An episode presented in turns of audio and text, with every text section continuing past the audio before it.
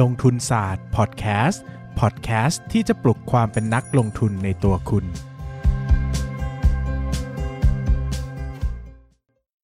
สวัสดีครับ ยินดีต้อนรับเข้าสู่รายการลงทุนศาสตร์พอดแคสต์รายการที่จะมาชวนทุกคนพัฒนาความรู้ด้านการเงินและการลงทุนไปด้วยกันนะครับ ผมไม่มั่นใจว่าเคยแจ้งไปในพอดแคสต์แล้วหรือเปล่านะครับ ขออนุญาตพูดอีกครั้งนะครับว่าหนังสือ Stock Lecture เนี่ยเรามีการเลื่อนการจัดส่งนะครับอันนี้ต้องขออภัยด้วยนะครับ เพราะว่าอยากให้ทุกคนไปอ่านประกาศฉบับเต็มที่อยู่ในเพจ Facebook ลงทุนศาสตร์ของผมนะผมปักหมุดไว้ข้างบนนะครับแต่โดยสรุปภาพรวมเนี่ยคือ ออเดอร์เนี่ยมันเยอะกว่าที่คิดนะครับแล้วก็งานงานปกแข็งเนี่ยมันเป็นงานทำมือนะครับงานมันเลยค่อนข้างจะช้านิดนึงนะครับแต่ก็เราเลทมาแต่เรามีของแถมเพิ่มให้นะ ก็คือคอสการลงทุนออนไลน์ที่เราให้เนี่ยเราจะเพิ่มเป็น2คอสนะครับดังนั้นเนี่ยก็อยากให้ทุกคนออลองดูล้วกันนะครับ ลองเข้าไปอ่านรายละเอียดดูเนอะแล้วก็ถ้าสงสัยประเด็นใดนะครับ ก็ติดต่อไปที่เพจ 13357 Publishing นะครับ จะมีน้องบรรณาธิการคอยดูแลอยู่นะครับ มาวันนี้เราจะมาพูดกันในเรื่อง VI กับ Technical นะครับ ก็เป็นอีกคำถามคลาสสิกมากในตลาดหุ้นไทยนะครับว่าพี่ครับพี่คะนะ VI เนี่ยใช้ร่วมกับ Technical ได้หรือเปล่านะครับ หรือว่า Fundamental เนี่ยใช้ร่วมกับ Technical ได้หรือเปล่านะครับอะคราวนี้นะ ผมจะพูดอย่างนี้ว่า โดยทั่วไปนะ โดยทั่วไปนะ ผมจะบอกว่าใช้ร่วมกันได้นะ ไม่ไม่ไม่ติดนะ แต่ถ้าจะไม่ใช้ร่วมกัน ก็ไม่ติดเหมือนกันจะใช้อย่างเดียวเพียวไปเลยก็ได้นะครับ หรือว่าจะใช้ 2 อย่างร่วมกันก็ได้นะครับ แต่ผมจะบอกอย่างนี้ว่า ผมแนะนำว่าไม่อยากให้ใช้ 50 50 อันนี้ส่วนตัวนะ ไม่อยากให้ใช้ 50 50 ครับ เพราะว่าหลายมันมีโอกาสมากที่หลายครั้ง 2 อย่างเนี้ยมันจะขัดกันเอง เออ มันมีโอกาสจะขัดกันเองสูงนะครับ ดังนั้นเนี่ยให้เลือกอันใดอันหนึ่งสำคัญกว่า เช่น 70 30 อย่างเงี้ย อะสมมติว่าเราต้องบอกไปเลยว่าเราดู 2 อย่างนะ ดู valuation ด้วย ดูกราฟด้วยนะครับ แต่ถ้ามันถึงจุดสำคัญอะถึงจุดสำคัญ เช่นเกิด panic มากๆ ราคาลงมาต่ำมาก โอ้โห ลงมาเยอะมากแบบเกิด เอ่อ สมมติหุ้นเจอ forced sell ลงมา 1 ฟลอร์อย่างเงี้ยโอ้โหราคามันต่ำกว่ามูลค่าพื้นฐานมาก ๆ เลยอะแต่กราฟไม่สวยอะไรเงี้ยครับ จุดจังหวะจุดนั้นเนี่ยจริง ๆ เราอาจจะไม่จำเป็นต้องซื้อก็ได้นะถูกไหมเราก็อาจจะบอกว่าเฮ้ยเราก็รอทางทั้งที่จังหวะมูลค่าพื้นฐานกับกราฟมันสวย แต่สมมุติว่าเราดูกราฟแบบ day อย่างเงี้ยกราฟ day อะแต่ถ้ามันเกิด panic sell แบบแบบใน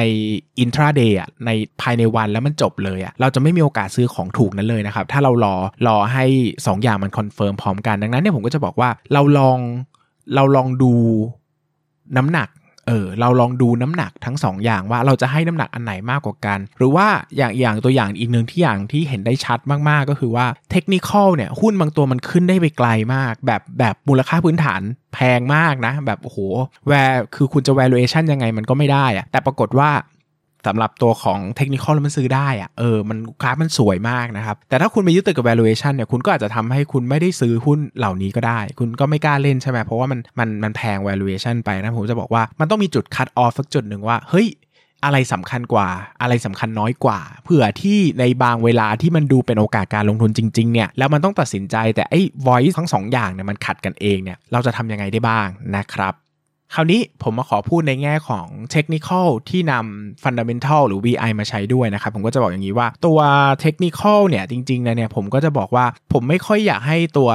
นักลงทุนเทคนิคไปโฟกัสเรื่อง valuation มากนักนะครับ อาจจะดูแค่พื้นฐานเชิง Fundamental ก็พอว่าหุ้นนี้เป็นหุ้นที่โอเคนะ ไม่ใช่หุ้นปั่นอะไรเงี้ยนะครับ ผมว่าในระดับนี้กำลังโอเค แต่ถ้าจะไปดูลึกถึงขั้น valuation เลยผมว่ามันเสียเวลามากนะครับเพราะว่า นักลงทุนเทคนิคเนี่ยเขาก็จะต้องมีงานแบบนักลงทุนเทคนิคเนอะเช่นต้องไปสแกนหุ้นหาหุ้นที่จะเข้าพรุ่งนี้ ดูหุ้นเป็นร้อยๆ ตัวดูกราฟอะไรอย่างเงี้ยนะครับมันก็จะทำงานอีกแบบหนึง่งมันอาจจะทำงาน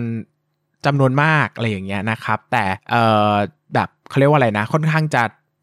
ทำงานถี่แล้วก็หน้ากว้างกว่านะครับ แต่ valuation นะครับ BI เนี่ยอาจจะทำงานลึกมากๆ หน้าแคบลึกมาก แต่ถือได้นานนะก็อาจจะไม่ต้องทำบ่อยๆนะครับ ดังนั้นเนี่ยถ้าเราจะเป็นเทคนิคแล้วแต่เรามา valuation ทุกตัวเนี่ยผมว่ามันเสียเวลามากนะครับ แล้วบางทีเนี่ยเทคนิคเนี่ยเราไม่จำเป็นต้องถือหุ้นแบบยาวนานขนาดนั้นก็ได้ บางทีมันอาจจะไม่คุ้มเสียเวลาว่ากว่าเราจะ valuation หุ้นตัวหนึ่งให้ออกมาโดยที่เรามั่นใจตัวเลขเนี่ย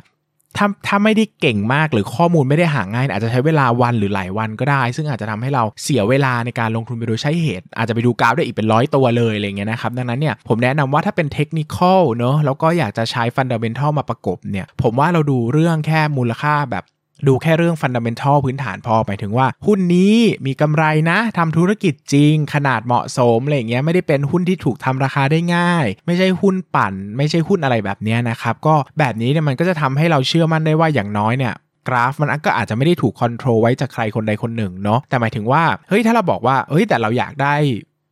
มูลค่าแบบเขาอยากอะไรอยากได้ผลตอบแทนสูงสูงล่ะทำยังไงนะครับจริง ๆ มันก็มีเรื่องของการ leverage นะครับหลายคนที่ผมรู้จักเป็นเทคนิคข้อมือเก่งๆเนี่ยนะครับเขาจะเทรดเฉพาะหุ้นที่เป็นหุ้นใหญ่กลางถึงใหญ่เท่านั้นจะไม่เล่นหุ้นเล็กเลย เพราะว่ามีความเสี่ยงจากการทำราคาหุ้นเนาะแต่เขาก็จะใช้วิธีการใช้พวกฟิวเจอร์พวกนี้มาเป็นตัวอัตราทดแทนนะซึ่งอันนี้ก็แล้วแต่คนนะต้อง manage money management ดีๆนะครับว่าเรามีรับความเสี่ยงได้มากแค่ไหนนะครับไม่ใช่ว่าเรารับความเสี่ยงไม่ได้ แล้วก็ไปลงทุนอะไรแบบนั้นนะครับมันก็อาจจะทำให้เราแบบมีปัญหาได้โดยเฉพาะเรื่องการคัดลอสเนี่ยต้องแม่นมากๆนะครับว่าเออมันเป็นหัวใจสำคัญของการลงทุนแบบเทคนิคเลยนะครับดังนั้นก็อันนี้ก็เป็นเรื่องพื้นฐานนะครับที่อยากจะฝากไว้สำหรับ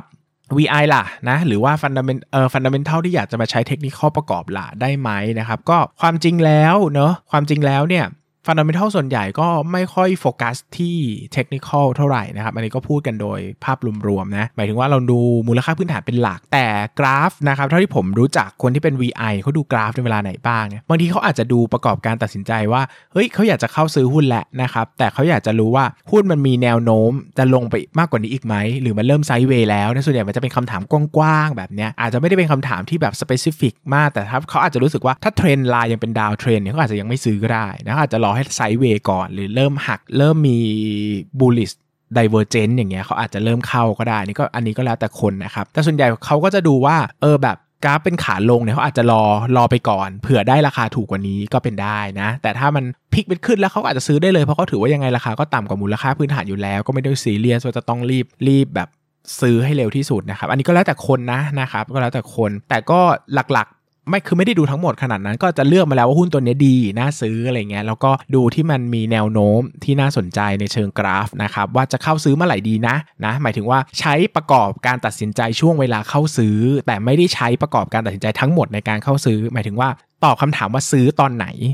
ไม่ได้บอกว่าซื้อหรือไม่เพราะใจคือมันต้องซื้ออยู่แล้วแหละมันใช้ใช้ใช้ valuation ตัดสินนะครับดังนั้นที่ผมจะบอกว่ามันจะต้องมีอันที่เป็น lead กับอันที่เป็นรองนะครับ หรืออีกอย่างหนึ่งที่เจอบ่อยก็คือถ้าหุ้นมันขึ้นเหนือ valuation ไปเยอะ ๆ แล้วอะไรเงี้ยเขาอยากขายแล้วแต่แบบหุ้นมันยังดูขึ้นได้อีกอะกราฟมันดูขึ้นทะยานไปเรื่อยๆ ขึ้นไม่หยุดอะไรเงี้ยนะครับก็อาจจะมีการหยิบเทคนิคมาดูบ้างนะเพราะว่าเวลามันขึ้นไปสูงๆเลย valuation ไปเยอะๆมันขายจุดไหนมันก็กำไรหมดใช่ไหมถ้าถ้าถ้าถ้าพูดในเชิง VI นะครับเขาก็อาจจะมองว่าเลือกขายในจุดที่กราฟดูจะตันๆและนะเช่นมี bearish divergence นะครับหรือเริ่มไซด์เวย์หรือว่าเริ่มมีการมีแนวโน้มจะพลิกกลับมาเป็นดาวเทรนอย่างเงี้ยเขาก็อาจจะไปรอตอนนั้นก็ได้ก็คือหมายถึงว่าอาจจะดูกราฟในช่วงที่มัน over valuation ไปแล้วนะครับแล้วก็อย่างที่บอกเหมือนเดิมว่า ใช้ตอบคำถามว่าขายตอนไหน ไม่ได้ใช้ตอบคำถามว่าขายหรือไม่เอออันนี้สำคัญนะ เพราะว่าขายหรือไม่ขายซื้อหรือไม่ซื้อเนี่ยมันเป็นเรื่องของ valuation เออแล้วก็ขายตอนไหนซื้อตอนไหนเป็นเรื่องของเทคนิคนะสำหรับคนที่ใช้ร่วมกันนะครับคำถามคือผม ใช้แบบไหนคำตอบก็คือผมใช้ VI อย่างเดียวเลยนะ valuation อย่างเดียวเลยนะครับก็ไม่ได้ดูกราฟเลยนะครับ อันนี้ก็ดูไม่เก่งดูไม่เป็นนะครับ แล้วก็รู้สึกว่าผมเป็นคนที่ไม่ค่อยเป็นคนที่เขาแบบเป็นไง เป็นคนที่เคยชินแล้วกับการที่จะไม่ได้ซื้อหุ้นที่ราคาต่ำสุดอะ่ะ มันเรื่องธรรมดาของชีวิตเนาะดังนั้นผมก็จะไม่ตื่นเต้นมากว่าเรารู้สึกว่าเท่านี้เราพอแล้ว เราเห็น down เราเห็น upside สมมติ upside ห้าสิบเปอร์เซ็นต์เราก็พอใจ คนอื่นจะได้ upside ร้อยเปอร์เซ็นต์ก็ไม่เป็นไร เพราะเรารู้สึกว่าแค่นี้เราพอแล้ว เพราะว่าเรารอซื้อไปไม่รู้จะรอเมื่อไหร่ เราเคยรอซื้อหุ้นแล้วมันไม่ได้ซื้ออะ่ะเออ มันก็เลยกลายเป็นว่าดังนั้นเราก็โอเค เราก็ได้ก็ได้อะไรอย่างเงี้ยนะครับ ก็ ถึงเวลาซื้อว่าถูกก็ซื้อเลยอะไรเงี้ยนะครับซึ่งแน่นอนว่าการทำแบบนี้มันก็ดีในบางครั้ง แล้วก็ไม่ดีในบางครั้งบางครั้งผมก็ติดดอย บางครั้งผมก็ได้หุ้นที่ถูกมากเพราะว่าคนอื่นยังไม่กล้าซื้อยังแพนิคกันอยู่ผมซื้อแล้วอะไรเงี้ยมันก็มีหลายบรรยากาศเหมือนกันนะครับก็ตัดสินไม่ได้เนาะแต่ก็สุดท้ายแล้วแม็กเราแม็กซิมัยโปรฟิตในตลาดหุ้นไม่ได้หรอก เพราะเรา AI ยังทำไม่ได้เลยอะนะมันไม่มีใครทำได้หรอกมันเป็นเรื่องของ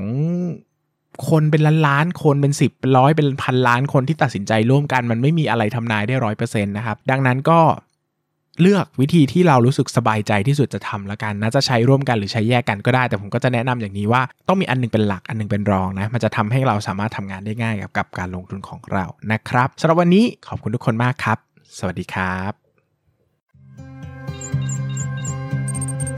อย่าลืมกดติดตามลงทุนศาสตร์ในช่องทาง podcast player ที่คุณใช้ แล้วกลับมาปลุกความเป็นนักลงทุนกันใหม่ในลงทุนศาสตร์พอดแคสต์